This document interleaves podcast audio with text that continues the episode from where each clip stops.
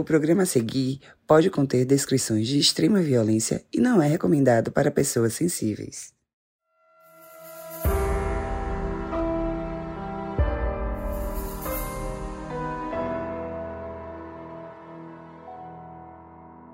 A família Kennedy era uma das mais respeitadas dos Estados Unidos. Dentre eles, um membro se destacou muito. Era John F. Kennedy. Nascido em berço de ouro, o John cresceu estudando nos melhores lugares, atuou na Segunda Guerra Mundial e nos anos 50 virou destaque na política norte-americana. Nos anos 60, ele foi eleito presidente dos Estados Unidos. Até que uma tragédia mudaria tudo. Eu sou a Mabel. Eu sou a Carol Moreira. E hoje a gente vai falar sobre o assassinato de JFK.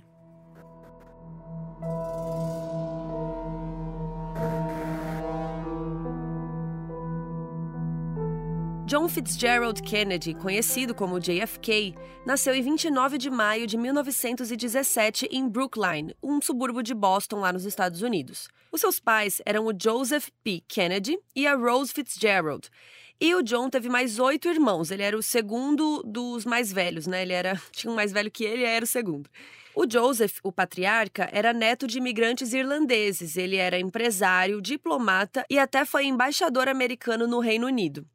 Já a Rose vinha de uma família bem conhecida nos Estados Unidos. O pai dela, o John Fitzgerald, tinha sido prefeito de Boston. E aí o Joseph e a Rose se casaram em 1914, e como eles vieram de duas famílias, né, bem com presença forte na política norte-americana, eles esperavam o mesmo para os seus filhos. Era aquela família tradicional americana rica, né? E o John, por ser um dos filhos mais velhos, ele tinha esse fardo aí desde muito pequeno. E a família cresceu em Boston e eles moraram lá até quando o John tinha 9 anos.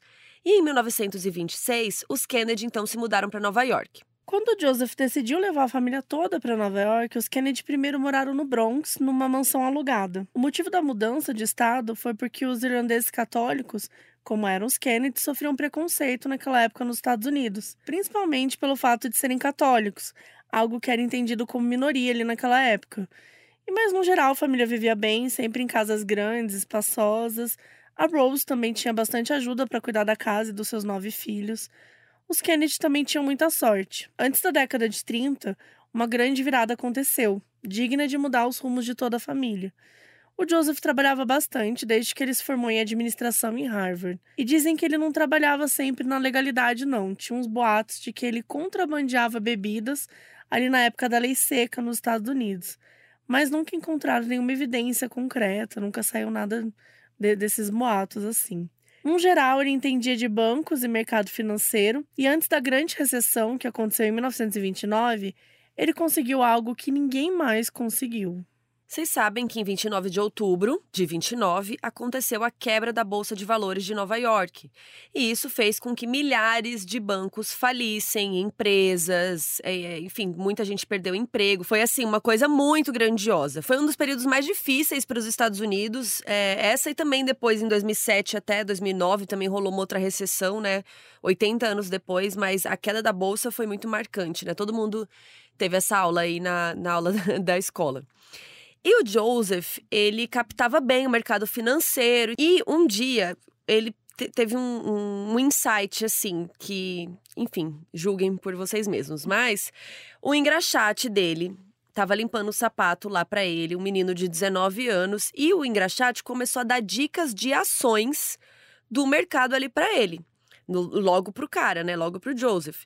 E o Joseph pensou o seguinte: se o engraxate sabe de ações, então queria dizer que as pessoas mais humildes estavam entendendo do mercado, então era hora dele sair do mercado porque poderia dar problema né, super arrogante, nada a ver. Politista pra caralho. É. Mas no fim isso foi bom para ele, porque ele vendeu todas as ações que ele tinha no mercado e guardou o dinheiro com ele, gente. Então quando a bolsa quebrou, os Kennedy simplesmente estavam a salvo, enquanto o país inteiro estava com dívidas, desemprego, tudo, eles passaram ilesos. Com isso, Joseph começou a ficar bem mais conhecido e milionário também, porque ele atuava no mercado cinematográfico em plena era de ouro do, de Hollywood, né, com vários filmes sendo rodados. E ali no fim de 29, ele tinha uma quantia de mais ou menos 4 milhões de dólares. Nesse período, ele foi comprando várias casas, incluindo uma casa para a família que ficava em Palm Beach, que eles iam bastante quando era verão. Seis anos depois, essa quantia deles tinha aumentado demais, passando para quase 200 milhões de dólares. Pensando que esse valor aí, né, teoricamente, talvez não, né, não esteja ali só os trabalhos na legalidade, mas enfim. A família tinha essas casas de campo onde eles passavam os verões, se divertindo, descansando e tal, enquanto a América do Norte estava sofrendo com a crise, né, depois da queda da bolsa. O John foi uma criança muito agitada e feliz, até pelo fato de ter vários irmãos, eles brincavam muito, eles sempre estavam fazendo alguma coisa. E o John gostava de jogar tênis, basquete, futebol, golfe e ele adorava ler também. Na escola ele amava inglês e história e ele era muito estudioso, sempre estava ali dando o seu melhor. Durante alguns anos antes do ensino médio, ele estudou em uma escola só para meninos em Nova York também. E na adolescência, em 1930, quando ele estava ali com seus 13 anos, os pais mandaram ele para uma escola chamada Canterbury School, em Connecticut, que fica a duas horas de Nova York. Mas ele ficou nessa escola por pouco tempo, porque no ano seguinte ele foi para uma outra instituição que o pai dele escolheu, já pensando no futuro do filho. Era uma escola não católica, era uma escola protestante. Na opinião do Joseph, uma escola assim daria mais chances do John conhecer meninos com famílias de influência na política. O Joseph queria que o John e o Joseph Jr., que era o outro filho dele mais velho, que eles ingressassem na política quando adultos. Então ele colocou o Joseph Jr. lá também. Basicamente, ele queria que eles fizessem networking. Total, que nem aquelas pessoas que queriam os filhos para ser modelo, para ser não sei o que, ele tava lá criando. Já escolheu a profissão. Para ser, pra ser político. O John era popular na escola, mas ele também ficava meio na sombra do irmão mais velho. E uma coisa que foi um desafio para ele nesses anos era a saúde dele, porque era bem debilitada. Ele teve uma crise em 34 que até fez os médicos suspeitarem de leucemia. Mas não era. O John tinha alguma questão, ele tinha uma saúde frágil mesmo. E no fim das contas, o diagnóstico que deram era colite, que é uma inflamação no intestino grosso que dava muitas dores e afetava bastante a qualidade de vida. Então, quando criança, adolescente, ele passava semanas, às vezes meses, se recuperando aí dessas, sabe, essas quedas de imunidade que ele tinha. Mas depois de se recuperar desse susto, quando ele estava na escola, né, na escola nova, o John se formou aí em 35. E segundo um dos professores, ele não era tão firme como o irmão mais velho, mas ele já mostrava lampejos de brilho naquela época. Lampejos de brilho. A Carol Moreira mostra lampejos de brilho. O que, que você acha? Ah, é tipo uma aula você do ano inteiro. É, tipo assim, a Carol é brilhou um dia. A Carol um brilhou um dia. Né? Sabe por quê? Depois ele virou presidente e aí todo mundo Exato, queria falar: não, ele é. já era incrível. Eu não tinha nada para falar dele, mas é. ele falou: vou falar que ele mostrava lampejos de brilho. Tá, a gente tá brincando, tá? A gente não sabe se ele realmente tinha lampejos de brilho, tá? Não estávamos lá. Bom, mas em 1936 ele foi lá para Harvard, né? Assim como o pai, como o irmão mais velho, que era o Joseph Jr. Então era assim, para a família Kennedy era uma questão de honra ir para Harvard. Era a coisa mais importante que tinha no mundo, assim, para acontecer. E nessa mesma época, o Joseph, o pai, né, também estava trabalhando com política. Ele queria, né, trabalhar com política. E ele tinha uma relação muito legal com o presidente da época, que era o Franklin Roosevelt.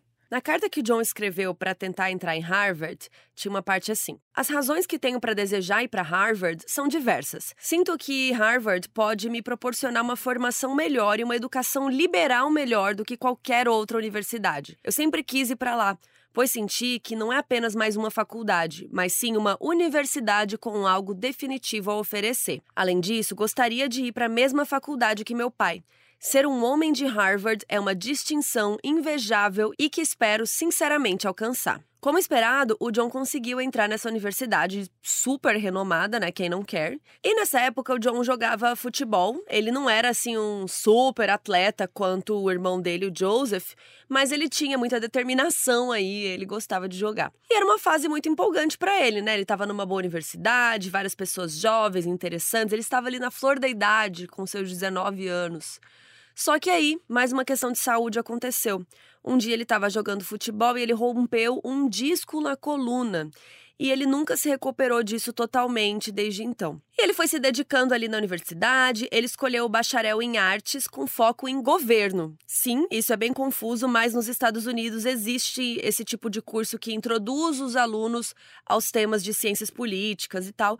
E o John escolheu essa área justamente para seguir esses rumos que o pai queria, né, que ele seguisse desde criança. E ele se destacou em Harvard por isso. Ele curtia ler, escrever, Ler é uma das maiores companhias dele quando ele ficava mal no hospital e aí se tornou um hábito. E em 38, o Joseph, o pai, ele foi convidado pelo Roosevelt para ser o embaixador americano em Londres. E era uma conquista surreal, assim, que só fez os Kennedy serem ainda mais respeitados. Tirando o John e o Joseph, toda a família se mudou para Londres por conta desse novo emprego do pai. E isso deu uma chance para o John viajar para Londres, né, pela primeira vez ali nas férias e também conhecer outro continente. Ele e o Joseph Jr. acompanharam o pai em várias viagens pela Europa, bem numa fase que estava ali próxima ao ano final da faculdade. E isso fez com que o John conhecesse um pouco mais o mundo, tivesse uma visão de mundo mais ampla. E ele considerava super importante, porque ele gostava de estudar sobre governo, sobre liderança, sobre os outros mundos, sobre os outros países. Então, conhecer isso de perto para ele era muito interessante. E aí, em 39, começou a Segunda Guerra Mundial, né? E o John, ele teve uma pequena participação nisso tudo. Como ele já estava em Londres antes do ano letivo começar ali nos Estados Unidos, né?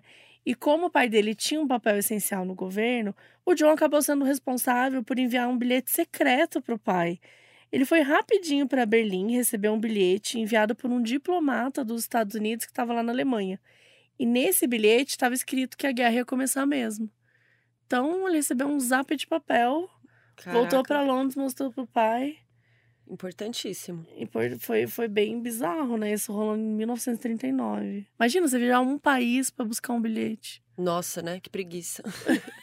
Mas esse bilhete era né? importante. Né? Era um bilhete importante. Quando John voltou para Londres, era dia 1 de setembro e a Alemanha tinha acabado de invadir a Polônia, dando início à guerra. Dois dias depois, o Reino Unido declarou guerra contra a Alemanha. O John acabou voltando para os Estados Unidos para finalizar os estudos, né, como era planejado, mas essas viagens realmente mudaram a vida dele. E ao longo dos anos, ele já tinha se interessado muito por filosofia política. Era um dos seus assuntos favoritos e agora então, né, com a guerra, no seu último ano de Harvard, ele até escreveu uma tese que de tão elogiada virou um livro. O livro se chama Why England Slept por que a Inglaterra dormiu? O John se inspirou para escrever essa tese sobre as falhas do governo britânico para evitar a guerra e como o país não respondeu às ameaças do Hitler antes da guerra começar de fato. Foi um livro que vendeu 80 mil cópias no ano do lançamento, em 40. As pessoas realmente se interessaram para entender ali por que, que a guerra tinha começado. E ainda naquele ano, quando John já estava com 23 anos, ele se formou em bacharel de artes com foco em relações internacionais.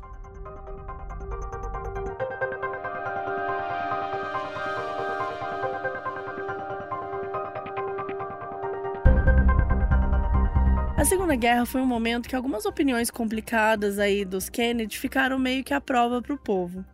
O Joseph pai, ele não queria que os Estados Unidos entrassem na guerra. Mesmo quando o Reino Unido, né, que era o país que ele morava, que ele trabalhava, mesmo quando eles já estavam lutando contra o Hitler, o Joseph pai não queria que os Estados Unidos entrassem.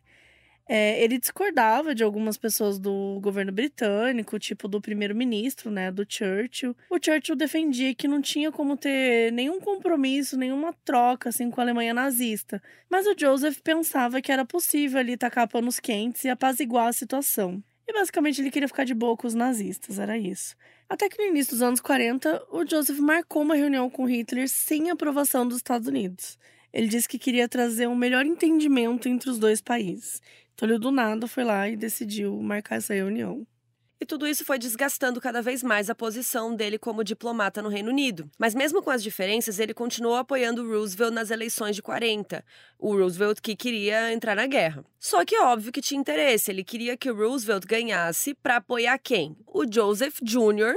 como governador de Massachusetts em 42 porque como ele ainda tinha um filho mais velho, o John ainda não era o foco do pai, né, na política. Primeiro ele queria emplacar o Joseph Jr., que era o mais velho. Só que a gota d'água pro Joseph pai foi quando ele falou um negócio assim sobre judeus. É verdade que eu tenho uma opinião sobre alguns judeus em cargos públicos e na vida privada. Isso não significa que eu acho que eles deveriam ser varridos da face da terra. Mas judeus que tiram uma vantagem injusta do fato de que são uma raça perseguida não ajudam muito. Oi? Nossa, Legal. ridículo e super preconceituoso, enfim, né? Enfim, ridículo. Criminosa fala, é. tipo, bizarro. É, né? Tipo, não tenho nada contra, mas. É. Tipo isso. E antes das eleições de 40, o Joseph foi retirado dos seus deveres lá na Europa e voltou para os Estados Unidos. E assim que o Roosevelt foi reeleito, o Joseph pai renunciou do cargo de embaixador. Enquanto isso, o John, que vinha acompanhando a guerra e tal, ele parecia demonstrar uma certa fascinação pelo regime nazista desde 37. Ele tinha um diário nesses anos de 37 a 39, antes da guerra estourar mesmo, que indicavam isso. Ele comentava nesses diários como a propaganda do Hitler e até do Mussolini, né, que governava a Itália, eram fortes como uma arma. Ele também escrevia sobre a qualidade das coisas na Alemanha, tipo as estradas. O John adorava carros, dirigir pelas estradas alemãs, então era algo que fazia ele admirar esse lado do país. Mas ele nunca citava o regime por completo, ele nunca falava sobre campos de concentração ou sobre o que o Hitler queria fazer, ele meio que falava sobre. Tipo, ele meio que falava sobre a propaganda, sobre as coisas que ele gostava. E não escrevia nada como se nada tivesse acontecendo dessa parte. Ele não queria ver as coisas ruins, assim, né? Pelo menos lendo os, os, diários dele, né? Tanto que dias antes da guerra estourar na Polônia em 39, ele ainda achava que não teria conflitos ao redor do mundo. Em outras passagens escritas por ele em 45, meses depois do Hitler tirar a própria vida quando a guerra né, já estava acabando, o John disse que o Hitler tinha o material de que as pessoas consideradas como lendas eram feitas. Num sentido de falar que ele era foda. Mesmo no fim da guerra, gente. Aí já é outro momento, né? Pior ainda. Porque o Hitler já era horrível antes da Segunda Guerra, tá? Mas enfim.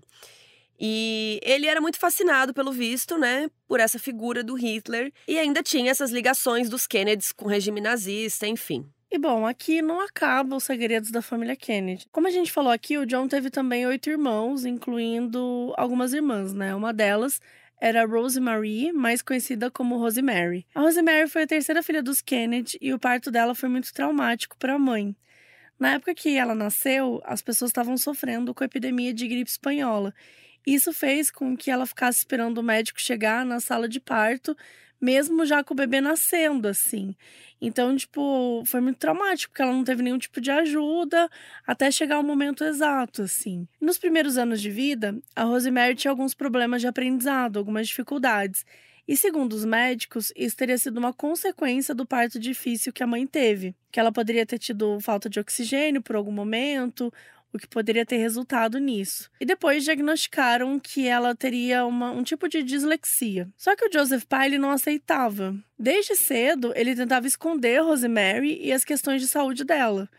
Isso é muito pesado, gente, porque era isso, assim, enquanto estavam os filhos lá, ele queria que fosse para Harvard, queria que não sei o quê, queria que fosse entrar para política, e você tem a filha que tem essas questões aí, e ele simplesmente queria esconder, como se ele não aceitasse que, que ela pudesse aparecer, sabe? Que as pessoas soubessem sobre ela. Então, assim, ela frequentava escolas boas e tal, e, né, para ter uma educação mais firme que ele queria, para ajudar o máximo possível, mas não era suficiente, porque ela, tava, ela precisava de ajuda.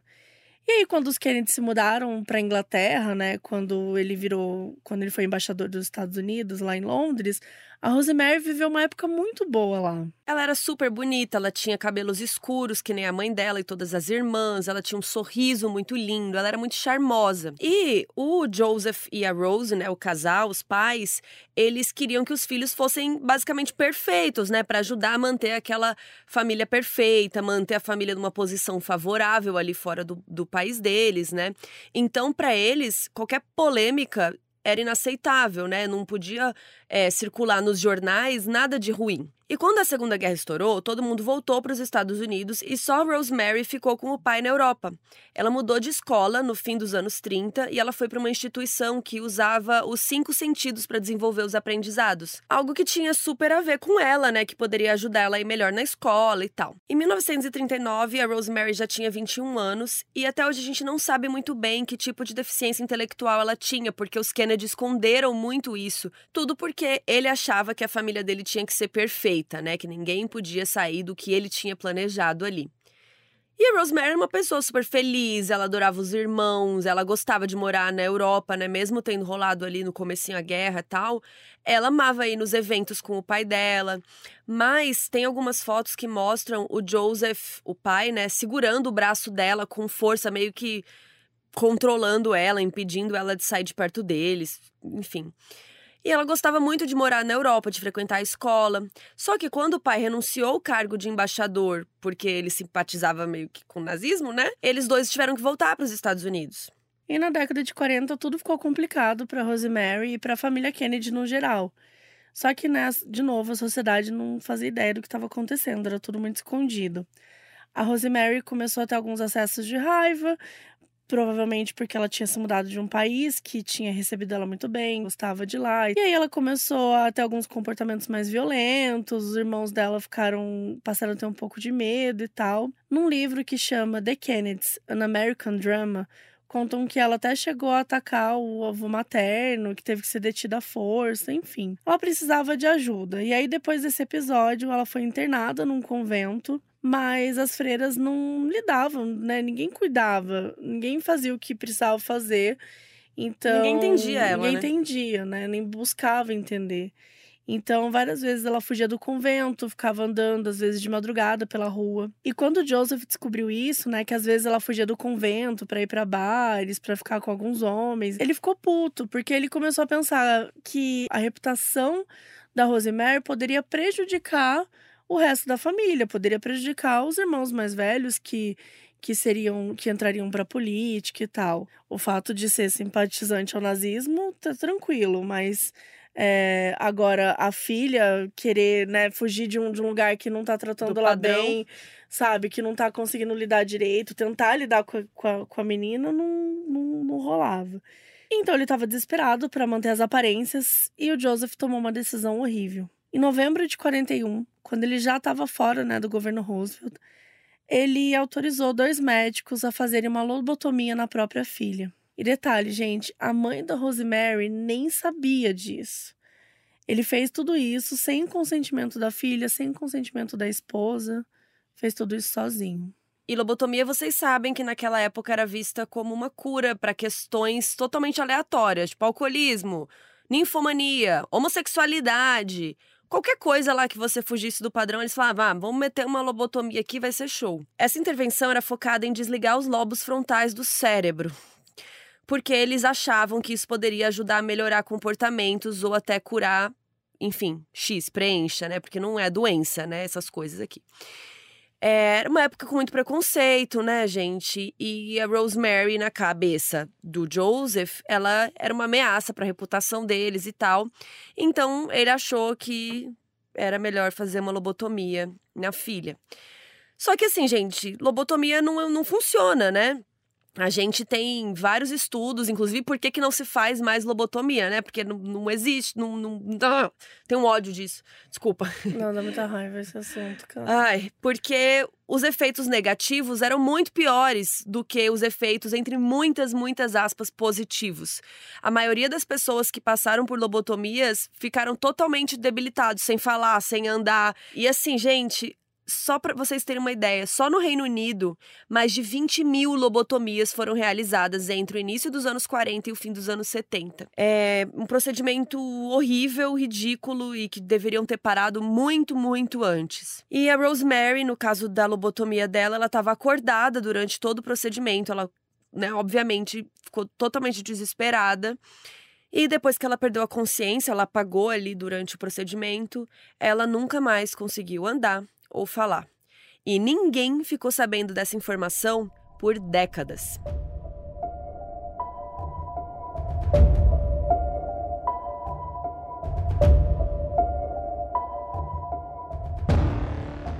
E enquanto isso, o John seguiu com a vida dele e tal. Depois da Segunda Guerra Mundial, o John tentou entrar na Marinha dos Estados Unidos. Só que, gente, lembra daquelas questões, né, da saúde dele e tal? Não tinha como ele entrar pra Marinha, né? Ele tinha machucado as costas num jogo de futebol, assim, e ele tinha uma saúde muito debilitada, ele estava o tempo todo no hospital. Mas o pai dele conversou com alguém, né? Gente, família milionária é assim, eles fazem o que eles querem, eles conseguem tudo. E aí o John conseguiu entrar para a Marinha e ele serviu no Pacífico. Ele e a equipe trabalhavam para tirar o controle japonês de várias ilhas no Mar do Pacífico. Em agosto de 43, em plena guerra, o John sofreu um acidente junto com a equipe. Eles estavam dormindo no barco e não tinha ninguém fazendo a ronda noturna. Isso era um erro bem grave e custou muito caro para eles. O barco foi atacado pelos japoneses, mas o John e algumas pessoas conseguiram escapar. Inclusive, ele ajudou 10 sobreviventes a nadar para uma ilha deserta. Eles se esconderam por dias até o John conseguir chamar ajuda. Com esse feito, o John recebeu uma medalha da Marinha, mas ao mesmo tempo um inquérito foi aberto para investigar por que o barco afundou e foi atacado. Só que na época deram um jeitinho e o John não foi investigado, mas sim escalado para fazer turnês e palestras pelos Estados Unidos sobre a guerra. E ele acabou virando um herói de guerra. Em 44, mais um acontecimento triste aconteceu na família. Lembra do irmão mais velho do John, né, o Joseph Jr.? Ele também foi lutar na guerra depois que os Estados Unidos entraram no conflito. E perto do fim da guerra, ele estava voando durante uma missão bem perigosa ali na Europa e o avião dele explodiu. Ele faleceu durante essa missão e a família, obviamente, ficou muito devastada. Especialmente o Joseph pai, que tinha depositado todas as esperanças do futuro na família nesses filhos mais velhos. E agora, o John é que teria que brilhar de um jeito ou de outro.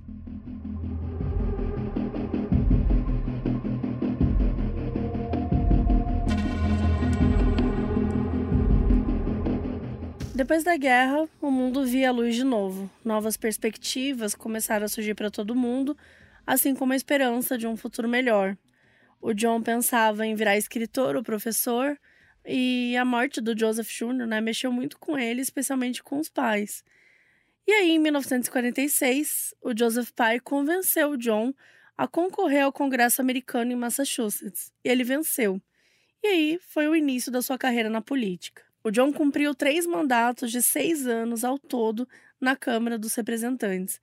E desde o início ele ficou conhecido como liberal, um político do Partido Democrata que se preocupava em dar à população preços mais baixos, mais moradias públicas, salários melhores, aluguéis mais baratos também.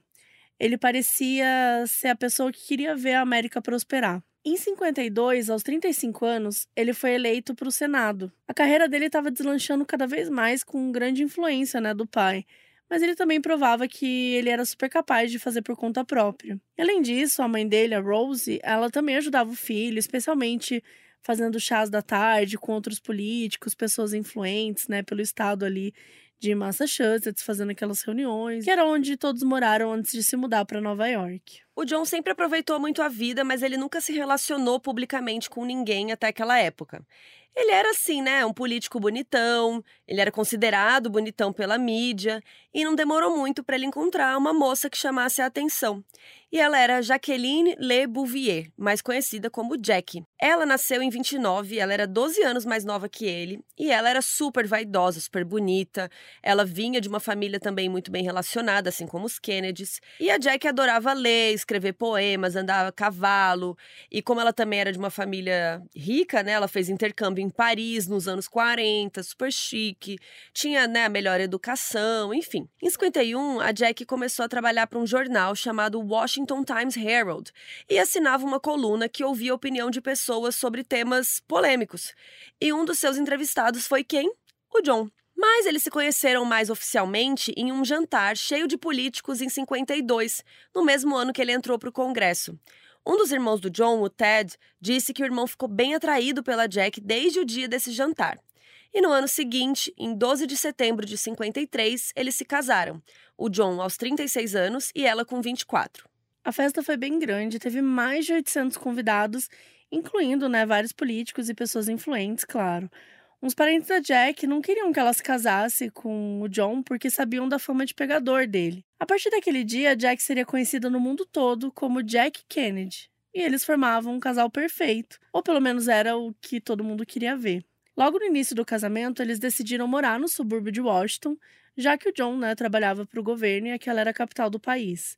Mas o John voltou a ter aquelas dores nas costas e teve que passar por duas cirurgias bem delicadas. No geral, né, como a gente está sempre falando aqui, o John teve que lidar com essa dor e com essa necessidade de ficar em hospitais e repousando e tal por boa parte da sua vida desde que ele era criança. E nessa época aí ele fez essas cirurgias nas costas em 1954 e 1955. E aí ele foi repousar por meses na casa da família Kennedy ali na praia de Palm Beach. E nesse meio tempo que ele precisou ficar longe da política e dos gabinetes, Ele escreveu mais um livro, né? Ele não parava. Escreveu mais que livro que você já. Escreveu mais livro que eu. chamado. Precisava? Não precisava. Passou. Chamado Profiles in Courage, que foi lançado em 1956. E nesse livro ele falava sobre oito líderes políticos americanos que enfrentaram a opinião popular. E mais uma vez o seu trabalho literário fez um baita sucesso. Gente, o John Kennedy venceu um Pulitzer em 1957, um dos maiores prêmios da literatura mundial. Olha que foda! Será que o livro do Modus tem chance de ganhar um Ah, Pulitzer? Será? Seria tudo, não? Seria tudo. E você já comprou o livro do Modus? É, É, Modus Operandi, guia de True Crime. A gente dá uma passada sobre como nasceu o True Crime. Exatamente. E a gente fala de todas as áreas, desde quando o crime acontece.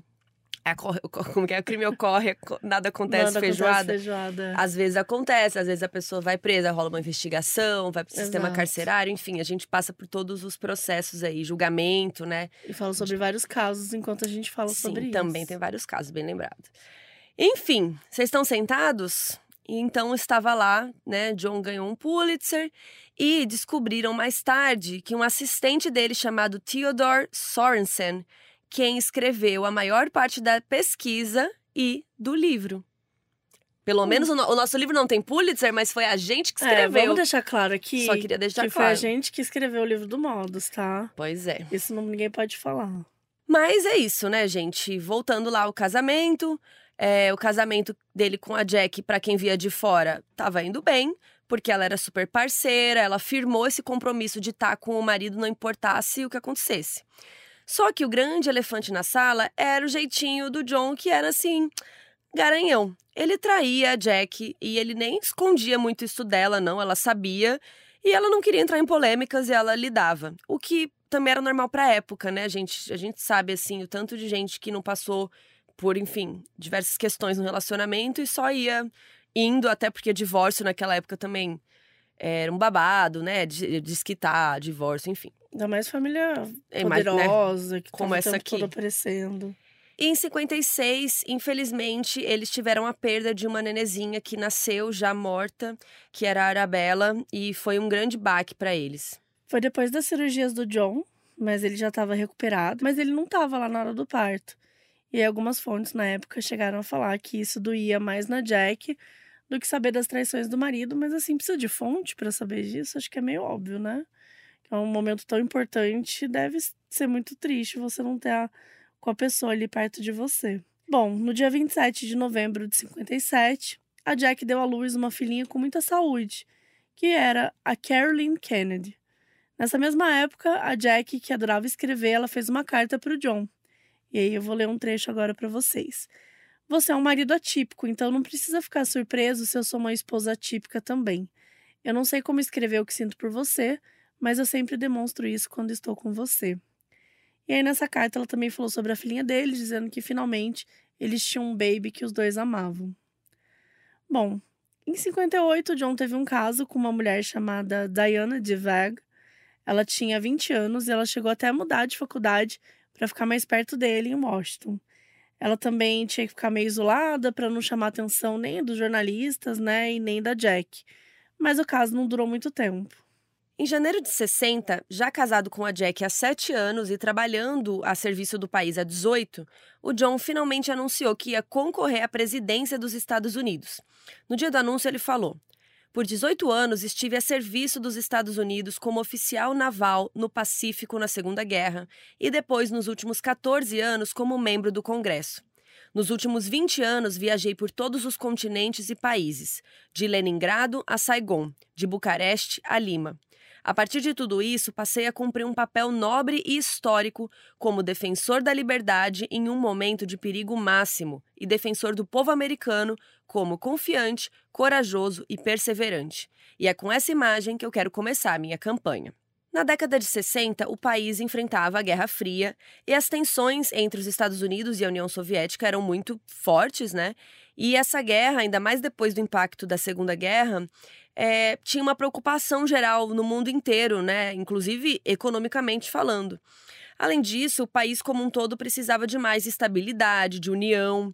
e por isso um possível presidente jovem e moderno que era contra o comunismo, que era democrata, podia ser a solução desses problemas ali. O John era visto como alguém que sempre lutou para ter igualdade e justiça social. E claro que isso era muito bem-vindo. Inclusive nessa época se falava muito sobre combater a segregação racial e ele deu a entender que a sua gestão lutaria por isso. Inclusive, o Martin Luther King foi preso em Atlanta enquanto o John era candidato e ele ligou para a esposa dele num gesto de solidariedade. Naquele mesmo ano, a Jack descobriu que estava grávida de novo, mas ela nunca deixou de estar do lado do marido durante a campanha presidencial, mesmo quando os médicos pediam para ela ficar em casa. Ela estava sempre dando entrevista, fazia comerciais de TV, respondia cartas dos americanos. No dia 8 de novembro, John bateu Richard Nixon na votação e ele foi eleito o 35º presidente dos Estados Unidos. Eles participaram de debates na TV, né? Foram vistos por mais ou menos 100 milhões de espectadores na época. O Kennedy ganhou de Nixon por muito pouco, foi assim bem próximo mesmo. E o seu slogan era Vamos fazer esse país andar de novo. Com 43 anos, ele foi o presidente mais novo e o primeiro católico a ser eleito presidente dos Estados Unidos. Foi um feito e tanto. Dois meses depois, o segundo filho de Jack John nasceu. O nome era John Jr. A Carolyn agora era a filha mais velha. Mas a vitória do John quase custou muito caro. No fim daquele ano, no dia 11 de dezembro, agentes do serviço secreto rastrearam uma ameaça contra o Kennedy que por pouco não aconteceu. Um cara chamado Richard Pavlik, ele parou o carro perto da casa onde o John, a Jack e os seus dois filhos estavam. E segundo o serviço secreto né, americano, o carro estava cheio de dinamite. Mas nada aconteceu e a família ficou salva. E o Richard foi preso depois disso. O cara que estava ali, né, com um carro cheio de dinamites. Em janeiro de 61, a posse aconteceu e tudo deu certo. Os Kennedy estavam em segurança, né, lotado de segurança, e tudo apontava para começar uma nova era para os Estados Unidos.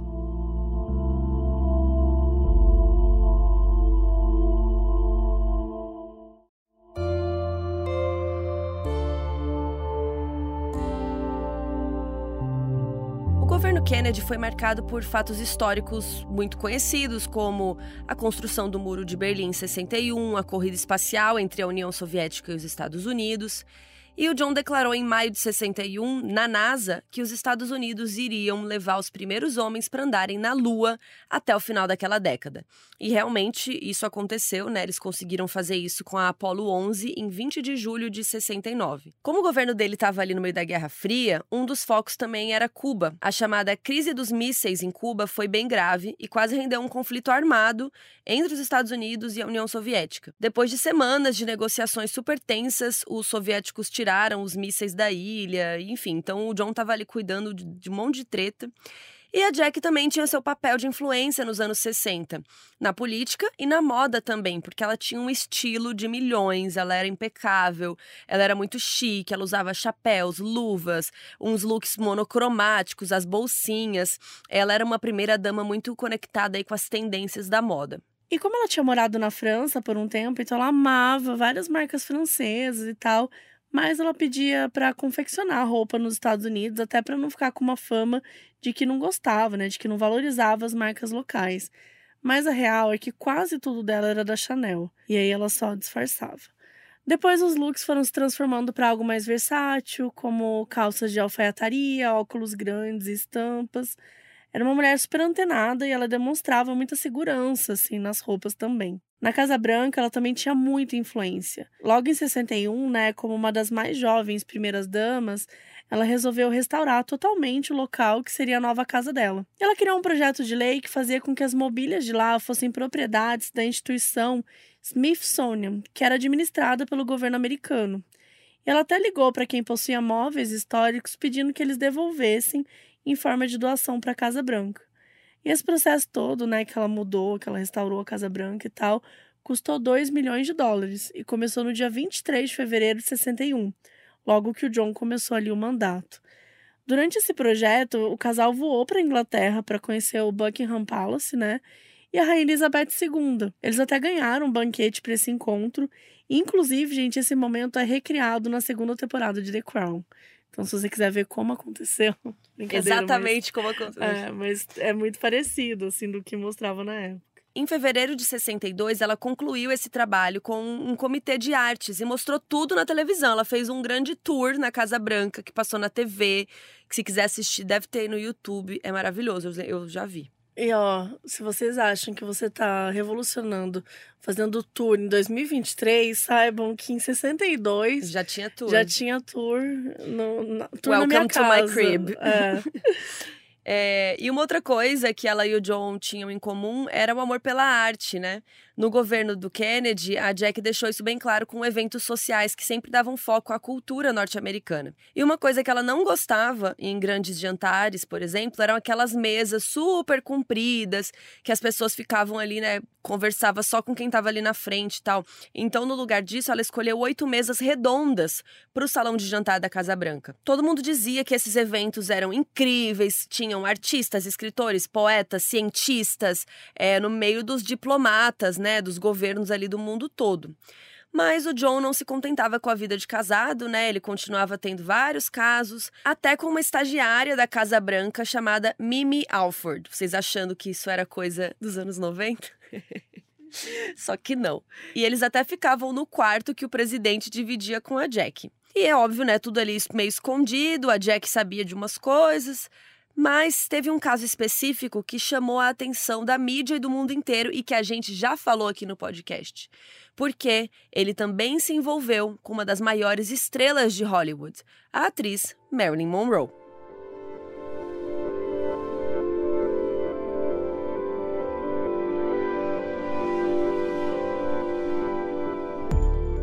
Nos anos 60, Marilyn Monroe vivia um momento de prestígio internacional, mas vários desafios na vida pessoal. Como a Carol comentou, a gente tem um episódio aqui no podcast sobre isso, então convido vocês a ouvir esse podcast também, porque é um outro lado, né, da relação. A gente falou da vida dela, né, da, da, do, dos mistérios e das lendas que envolvem a morte dela, mas que tem muito a ver com JFK também. Então, pode ser importante reouvir esse episódio antes de vir para cá até para ou então, sei lá, depois ouvir, enfim, ver outros lados da história. E aí a, a Marilyn Monroe tava, tinha acabado de estrelar Quanto Mais Quente é Melhor, né, em 1959 que até hoje é uma das melhores comédias Sim. e venceu Sim. o Globo de Ouro pela atuação no filme. Eu Gente, é amo. muito bom esse filme. é eu fui no hotel, bom. já te falei que eu fui no hotel que eles gravaram esse filme? Sério? E foi a primeira vez que eu enfiei o pé no Pacífico. Aí eu falei, eu tava de tênis, Onde tava que é? um frio. É alguma cidade grande? É assim? perto de San Diego, né? Na Ah. beirinha ali.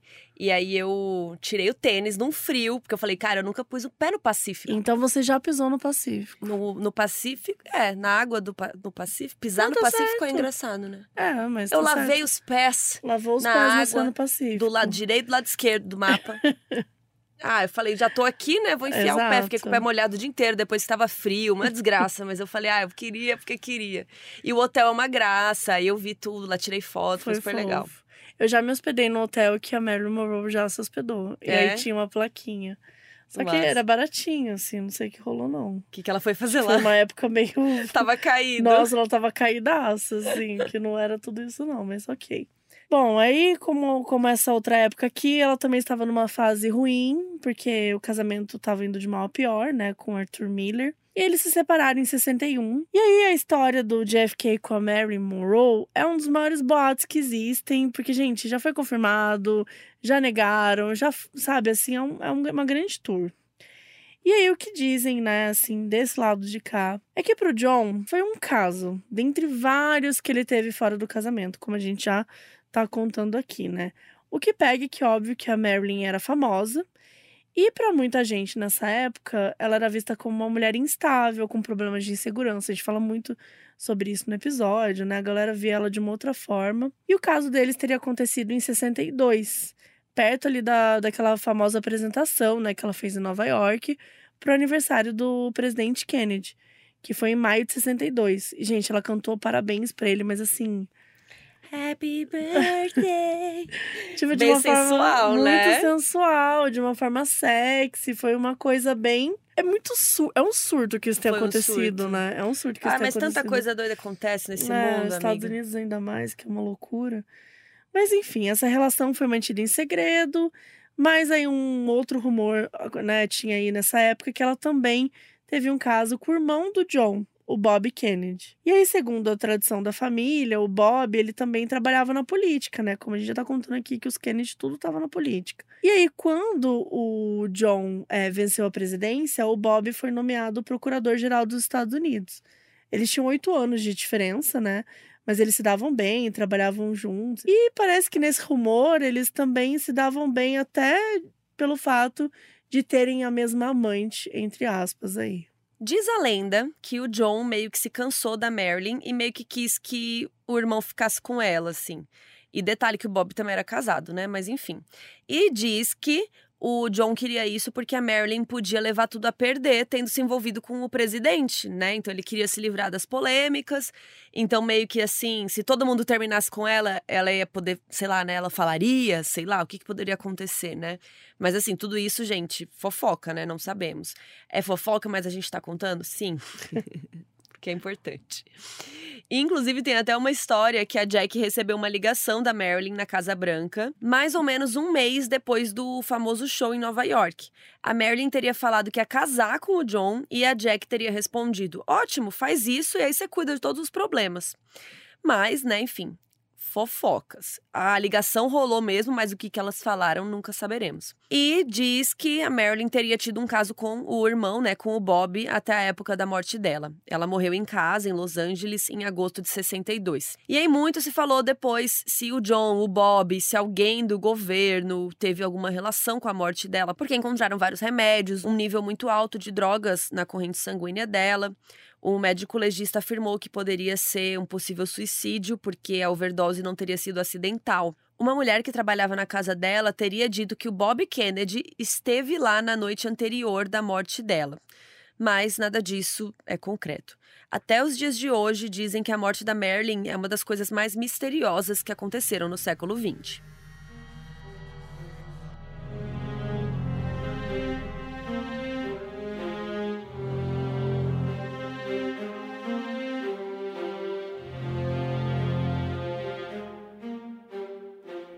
Em 63, o Kennedy se preparava para uma possível reeleição ali em 1964. Ele era querido pelo povo, ele tinha potencial de ir além do novo mandato, então ele começou esse trabalho aí de reeleição mais cedo, mais de um ano antes das próximas eleições. Ele passou boa parte daquele ano viajando, especialmente em junho e julho. Em uma dessas viagens para a Irlanda, ele sofreu uma ameaça de morte antes mesmo de chegar lá. Uma delas tinha sido escrita e enviada direto para um jornal irlandês, e todas as ameaças foram anônimas. Uma delas era de que o JFK ia ser atacado no aeroporto de Dublin. E é óbvio que o serviço policial dos Estados Unidos ficou esperto, mas nada aconteceu, a viagem rolou de boa, mesmo com essas suspeitas. No dia 26 de junho, ele foi para a Alemanha, e foi quando ele fez um famoso discurso em Berlim, em plena Guerra Fria. E ele falou não vou falar aqui. Ich bin ein Berliner. É isso. Na tradução, eu sou berlinense. Não sei se eu falei certo. E aí o Kennedy defendia o capitalismo no lugar do comunismo, então lá em Berlim, né, com o muro de pé, com a divisão da cidade entre os setores oriental e ocidental, com todas essas discussões da Guerra Fria, era um bom lugar para ele deixar isso claro. Tinha mais de 120 mil pessoas ouvindo ele na hora desse discurso.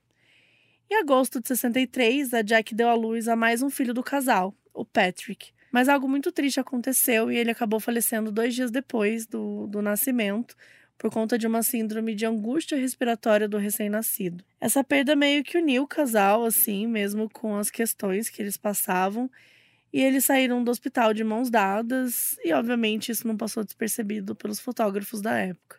Ainda em agosto de 63, o Kennedy se reuniu com o Martin Luther King, o ativista que realizou a marcha sobre Washington por trabalho e liberdade. E foi nessa manifestação que o King fez um dos discursos mais fortes de todos os tempos, aquele que começa com a frase: Eu tenho um sonho. E o John ficou impressionado com o discurso, convidou o Martin Luther King para um encontro. É, e foi assim uma marcha super pacífica, foi um sucesso. A marcha também pressionou o Kennedy para que avançasse a sua legislação sobre os direitos civis no Congresso. A igualdade era um dos temas mais fortes do governo Kennedy. A lei dos direitos civis proíbe a discriminação com base em raça, cor, religião, sexo, nacionalidade e, posteriormente, orientação sexual e identidade de gênero. E essa lei entrou em vigor em 64. Enfim, antes, né, no dia 2 de novembro de 63, o John viajou para Chicago, mas uma carreata que ele ia fazer foi cancelada porque o serviço secreto ali, o FBI, descobriu um homem armado chamado Thomas Valley. E ele estaria com uma arma em um prédio alto, perto de uma curva fechada, o que tornaria a situação muito perigosa para o presidente. Bom, fora o que tinha rolado na Irlanda e aquele episódio do carro com dinamite, ainda não tinha acontecido nenhuma outra ameaça com o Kennedy. Mas a verdade é que ele estava avisado ali desde que ele falou que ele ia tentar se reeleger em 64. As tensões com Cuba também só pioraram as coisas durante o seu governo.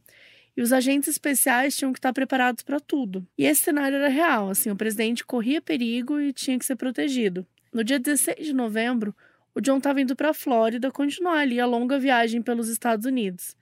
E a polícia de Miami recebeu uma carta de um grupo que se denominava ali Cuban Commandos, tipo comando cubano, que era mais uma ameaça, e uma ameaça de bomba. Na carta, eles falaram que explosões podiam acontecer no aeroporto de Miami ou num centro de convenções.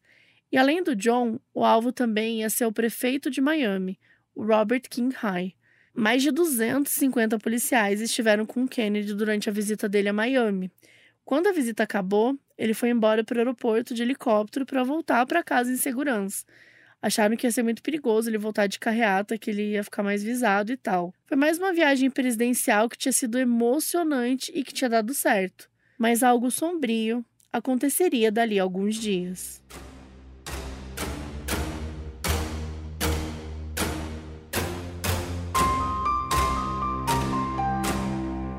Uma das próximas paradas para promover a sua possível reeleição era em Dallas, no Texas.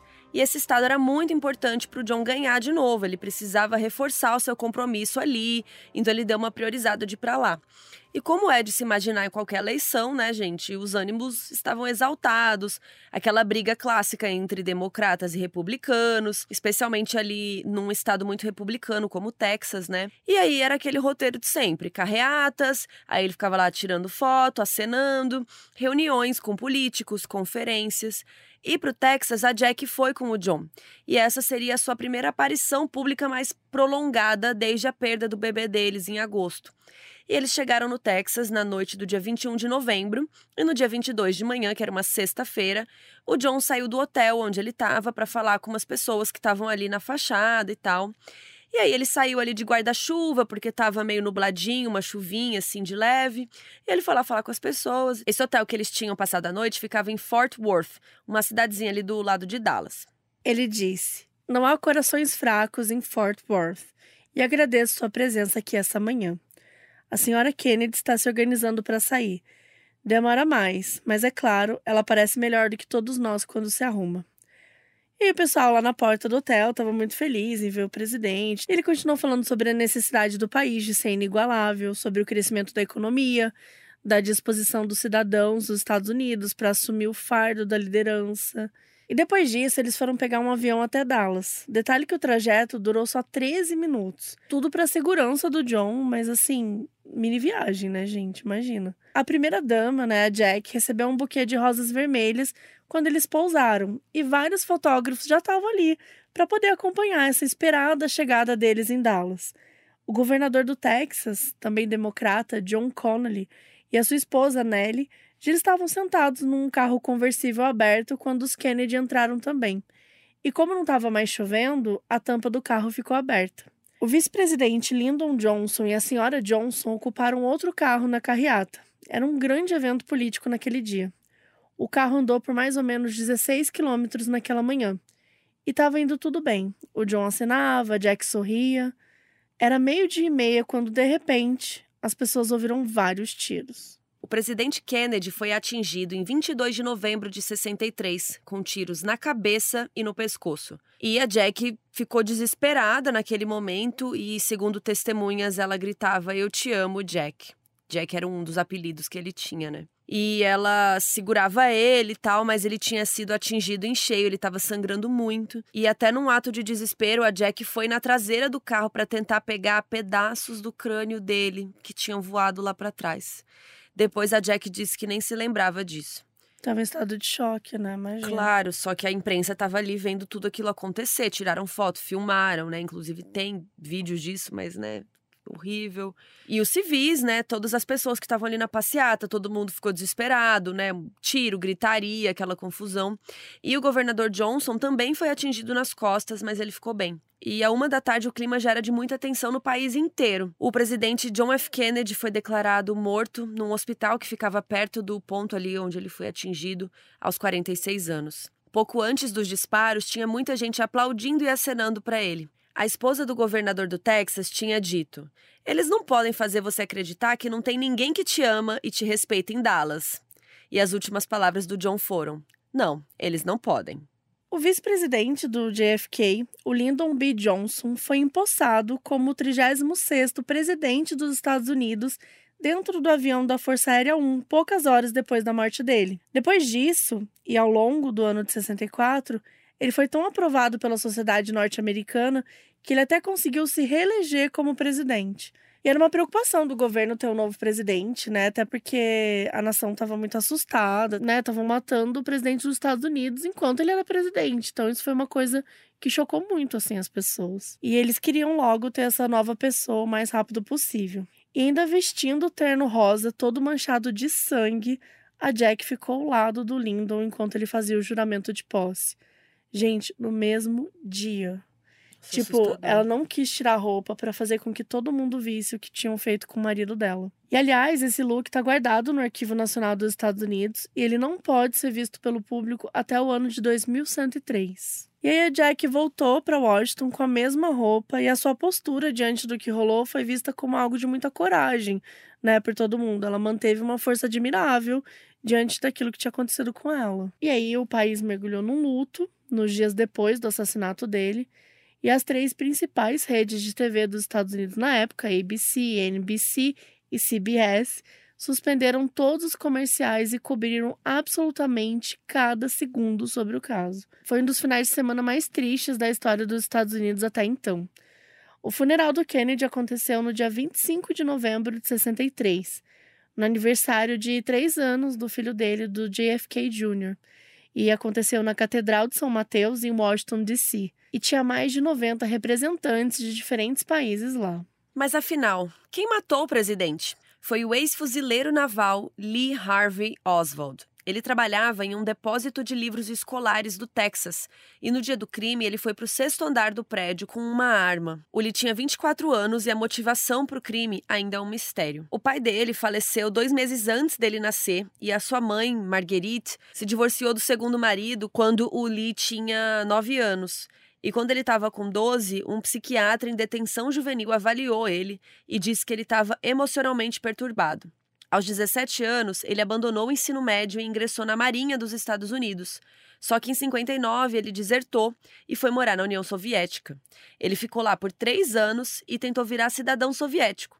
E lá, o Lee conheceu também a sua esposa, Marina. Eles se casaram em 61 e eles tiveram uma filha e se mudaram para o Texas. Em março de 63, meses antes da morte do JFK, o Lee tinha comprado um rifle que tinha uma mira telescópica.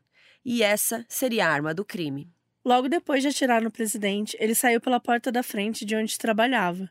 Ninguém suspeitou na hora porque ele saiu bem calmo e era funcionário dali. Ele foi andando pela cidade a pé e no caminho às 13 horas, ele matou um policial de Dallas chamado J.D.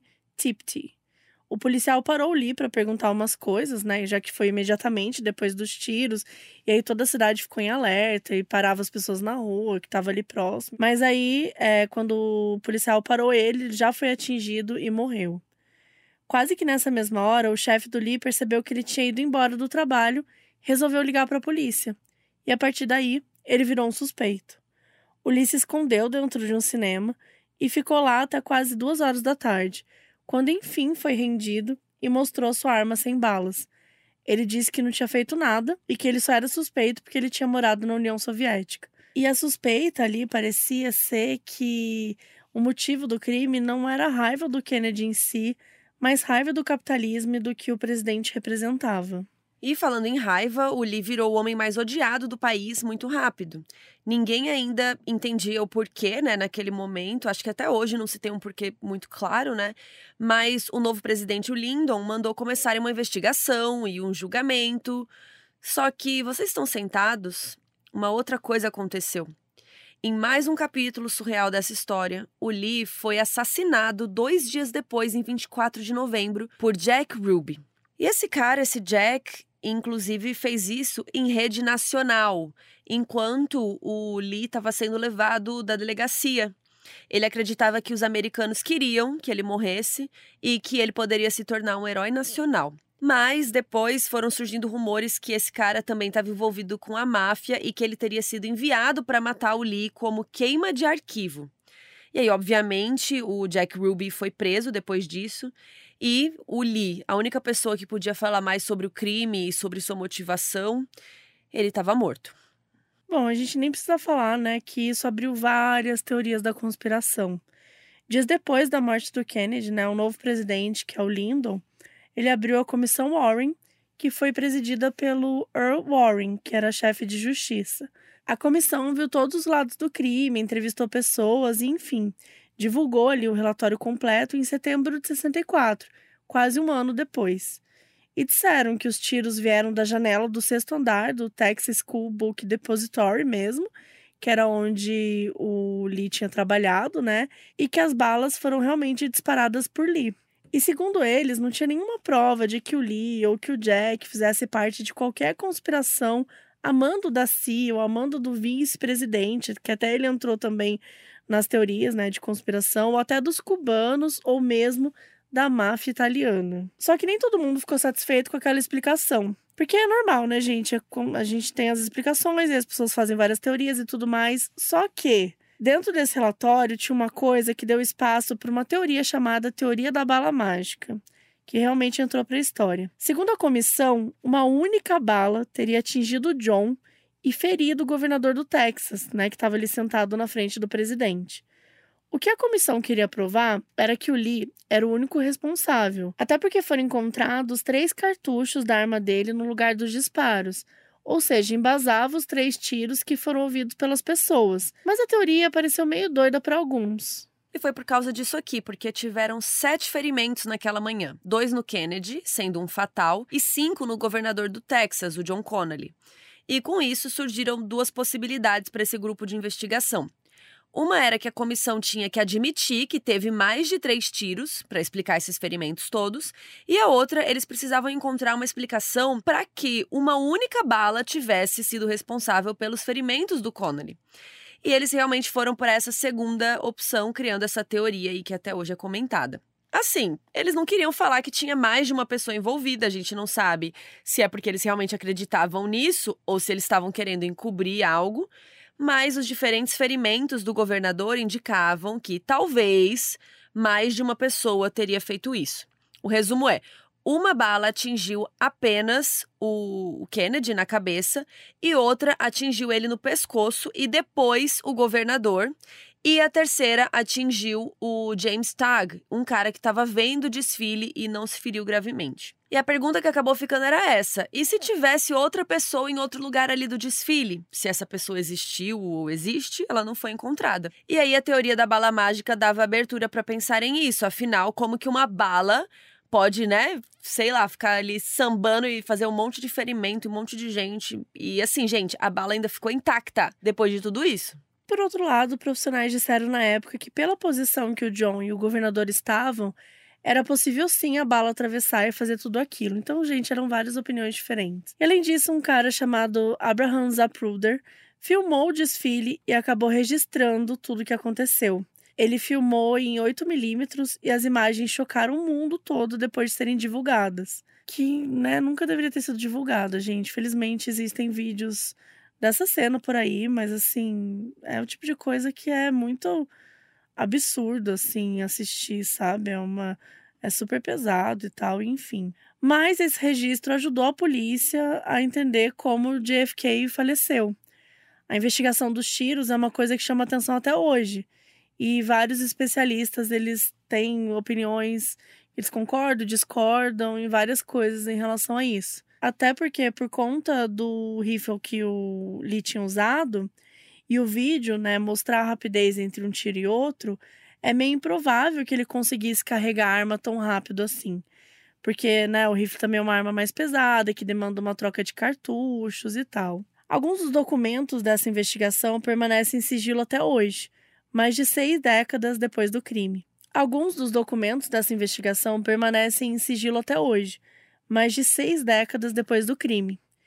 Então, não é exagero dizer que existem várias dúvidas, várias teorias sobre a morte do JFK. A teoria de que foi só o Lee acabou enfraquecendo com os anos, mas também pode ser a real. É simplesmente impossível afirmar o que realmente aconteceu.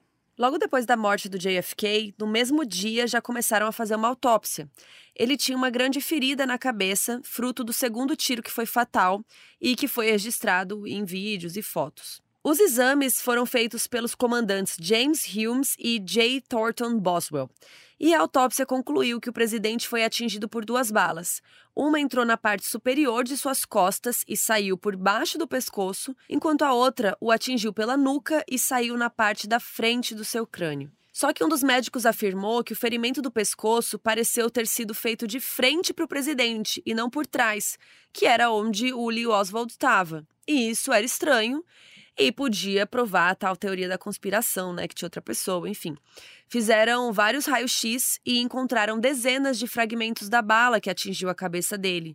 Só que o problema é que eles não encontravam a bala. Depois disso, examinaram o cérebro dele e só então descobriram que a bala que atingiu o John foi encontrada na maca do governador Connolly, quando ele estava no hospital. E não acaba por aí.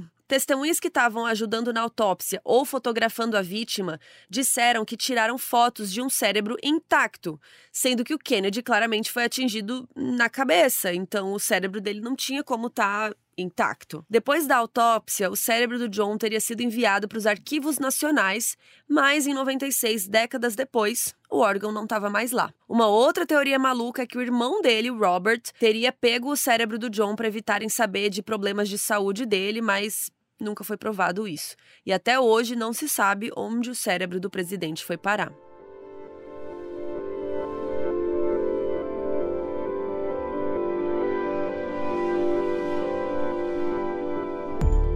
O dia 22 de novembro de 63 entrou para a história, e a comissão Warren também. A tese dessa comissão de que só uma bala né, teria atingido o JFK e o governador deu o que falar, e até hoje é contestada, como a gente já comentou. O Paul Lenz, um dos quatro agentes secretos que estava trabalhando para proteger o presidente e a Jack naquele dia, contestou a teoria da bala mágica e quebrou o silêncio em setembro de 2023. Recente, hein? Com 88 anos, ele escreveu um livro chamado The Final Witness, com um relato que poderia mesmo quebrar essa teoria no meio. Ele falou que a bala intacta que foi encontrada na cena do crime, aquela que afirmaram, né, se é que atingiu os dois, não foi encontrada apenas na maca do governador Connolly, como a gente falou agora há pouco. O Paul Lentz diz no livro que foi ele quem encontrou a bala no carro do Kennedy, intacta, e que decidiu pegar essa bala e aí colocar na maca do hospital só para não esquecerem dela. Só que ele disse que ele colocou na maca do John Kennedy e não na do Connolly, o governador. Mas a comissão disse que a bala foi encontrada na maca do governador mesmo. E só agora, né, décadas depois, o Lentz falou sobre o assunto. Ele não participou da comissão, ele ficou em silêncio todo esse tempo. Alguns duvidaram desse depoimento dele, falaram que ele já está com uma idade avançada para lembrar tudo em detalhes, mas não deixa de ser intrigante. Basicamente, a bala não foi encontrada no lugar onde o relatório diz que foi. Então, talvez essa bala não tenha atingido né, nenhum dos dois, enfim só ajuda a ficar mais ventando e tentando entender as teorias todas. Mas é muito louco, né? Porque foi tanta confusão ali que não dá para saber nada do que tipo, basicamente a gente só sabe quem Sim. quem foi que matou e, e sei lá se a gente tem certeza também, porque tudo tá muito estranho, muito estranho. É, porque essas coisas que acontecem com políticos, principalmente o político que era mais importante no país na época, as coisas ficam muito escondidas, né? Sim. Tipo, isso é meio normal e faz parte você tem o um serviço secreto, você tem. Tem coisas que a população que não é. precisa é. saber. Total. Então, para mim é isso, sabe? Tipo, tem várias coisas que envolvem ali, mas que por algum motivo não fazia sentido contar Revelar. essa história. É, talvez eles saibam melhor, mas a gente está aqui com teorias Exato. e tem mais teoria. É, uma mulher chamada Mary Morman tirou uma foto segundos depois do segundo tiro atingir a cabeça do presidente. E essa foto mostra ele de costas. Só que as pessoas que achavam que tinha uma conspiração, né, com outro atirador envolvido, começaram a falar que a foto registrava a presença de outro atirador no meio de uns arbustos. E aí começou mais uma polêmica. A foto mostraria um homem que depois apelidaram de Badman, tipo o homem do distintivo, e essa foto mostraria esse cara misterioso e a teoria ficou muito forte por muitos anos. Várias pessoas tentaram ajeitar a foto para tentar achar melhor esse cara e tal, mas a qualidade da imagem não ajudou a provar nada não. E nunca ninguém falou que viu um homem armado vestido de policial nos arbustos ali na colina, como a foto mostra. Só que o mais doido é que a Mary só tirou aquela foto porque o filho dela queria ver o presidente e não conseguiu ir junto com ela. Mesmo com essas fotos, a comissão Warren ignorou falar com possíveis testemunhas. Inclusive, umas até falaram para a mídia que sentiram cheiro de pólvora na rua, o que seria bem impossível se o cara tava num prédio super isolado, né? Mas enfim, acho que todo mundo quer se sentir É, parte todo mundo da quer coisa. fazer parte. É os lampejos de brilho aí voltando all over again. O Jack Ruby, que é o cara que matou Lee, foi condenado à prisão e à morte. Mas ele morreu na prisão antes mesmo disso, em janeiro de 67. Ele disse até o fim da vida que ele foi o único responsável pela morte do Lee, que ele admirava o presidente e que não tinha nada de teoria sobre a máfia, nem conspiração, nem nada do tipo na sua decisão. Uns anos depois da morte do JFK, né, o país estava se recuperando ainda desse baque. Em 69, um cara chamado Clay Shaw surgiu do nada como responsável pelo crime. Ele teria agido junto com Lee e com a CIA para matar o presidente. O negócio foi tão grande, gente, que ele real foi para julgamento. O único homem a ser levado para o tribunal pela morte do JFK. O Shaw era um empresário super respeitado e ex-militar. E por não ter antecedentes nem provas concretas de que tinha participado disso, ele foi inocentado pelo júri em uma hora apenas. O promotor Jim Garrison, né, que foi quem criou todo esse caso, ligou o Shaw ao assassinato porque ele era oficial militar e foi o contato de meio período do serviço de contato doméstico ali da CIA. Só que o Shaw não trabalhava na CIA desde 56, muito tempo antes é, da morte do JFK, que foi em 63. E o que o Garrison queria provar era que o Shaw era um agente secreto da CIA. Então não deu certo e foi mais um capítulo, mais um drama para essa história. Em 79, um comitê de assassinatos da Câmara concordou que o Lee Oswald realmente tinha assassinado o JFK, mas discordou que ele tivesse agido sozinho. Essa declaração só colocou mais fogo no parquinho dentro da teoria da conspiração de um segundo atirador, e inclusive aquela da colina, né? Enfim. Só um detalhe: esse comitê também investigou o assassinato do Martin Luther King, que aconteceu 68, cinco anos depois da morte do JFK. Foi uma década muito assustadora para os americanos, né? Que perderam figuras marcantes ali da política deles. Em 91, chegava a hora do cinema falar sobre o assassinato do John. O filme JFK, dirigido pelo Oliver Stone, examina toda a investigação depois da morte e foi bem polêmico na época. O filme focou justamente no julgamento do Clay Shaw e foi o Tommy Lee Jones quem interpretou ele no filme. O papel do promotor, o Jim Garrison, ficou para Kevin Costner. O filme foi um sucesso, foi indicado a vários Oscars e ganhou dois: melhor fotografia e melhor montagem. Naquela época, todos os arquivos do assassinato, a gente está falando aqui de milhares de arquivos, né? Ainda eram confidenciais. E como o filme tratava de teorias conspiratórias, é, o lançamento do filme fez, de novo, essa chama da dúvida reacender. E pasmem, gente, o Congresso aprovou, em outubro de 92, um ano depois do filme, a Lei de Registros JFK, que exigia que os arquivos nacionais coletassem e divulgassem todos os documentos relacionados ao assassinato dentro de 25 anos. Em 2021, o Oliver Stone lançou outro filme sobre o JFK, e era um documentário chamado JFK Revisited Through the Looking Glass. Em dezembro de 2022, o presidente dos Estados Unidos atual, Joe Biden, ele assinou uma ordem executiva determinando que mais de 13 mil documentos confidenciais sobre o assassinato do ex-presidente JFK fossem finalmente liberados, tudo graças àquela lei ali que o Congresso passou em 92. Em junho de 2023, o Arquivo Nacional concluiu a revisão dos documentos confidenciais e tornou tudo público. Ou melhor, tornou 99% dos registros públicos. esse 1% que fica, né, a pulguinha, né, gente, atrás da orelha. Mas basicamente todo mundo pode ler tudo sobre o caso na internet. Isso é algo super marcante. De acordo com um desses documentos, o Lee esteve na embaixada da União Soviética nos Estados Unidos em setembro de 63 e teria tido contato com um agente da KGB, o Serviço Secreto Soviético. Então, assim, mais uma dessas pequenas informações dentro desses milhares de documentos, com milhares de informações que vai tornando de teorias que vai deixando essa, esse caso, né, como um dos mais complexos dos Estados Unidos e com mais cheio de teorias aí. A Jackie Kennedy viveu um luto profundo depois da morte do marido.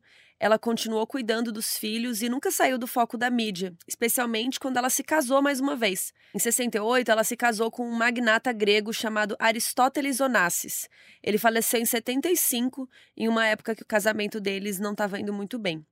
E depois de ficar viúva de novo, a Jack voltou a trabalhar como editora de livros, fazendo algo que ela sempre gostou muito de fazer, que era ler e escrever. Em 19 de maio de 94, a Jack faleceu aos 64 anos.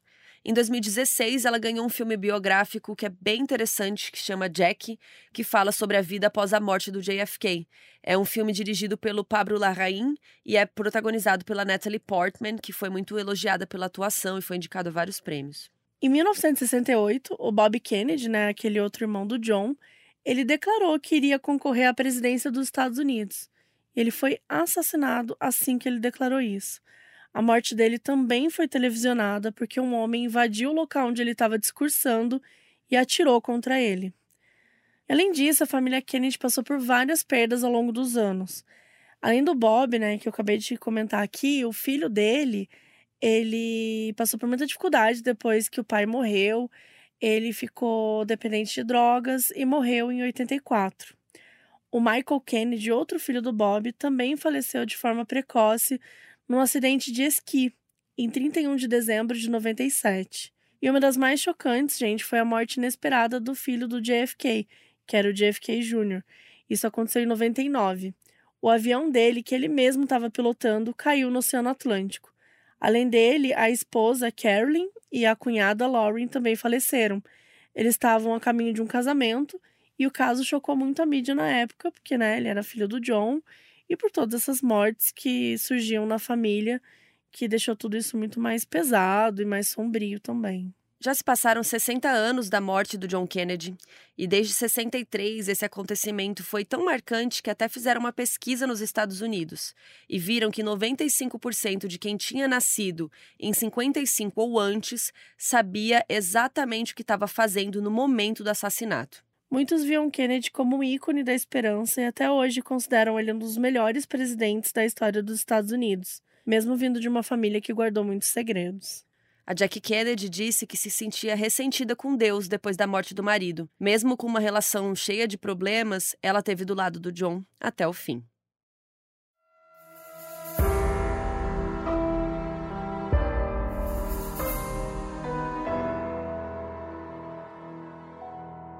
O aviso do início desse episódio foi gravado pela Camila dos Santos, que é nossa apoiadora na Aurelo.